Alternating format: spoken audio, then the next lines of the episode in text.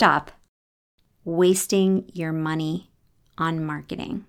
If you don't have a clear list of values, putting your money into marketing is pointless. If you're struggling to reach your ideal clients or you wonder why you're not booking more work, let's stop.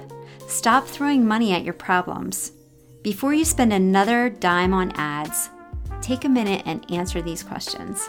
Do you have a clear list of values written out?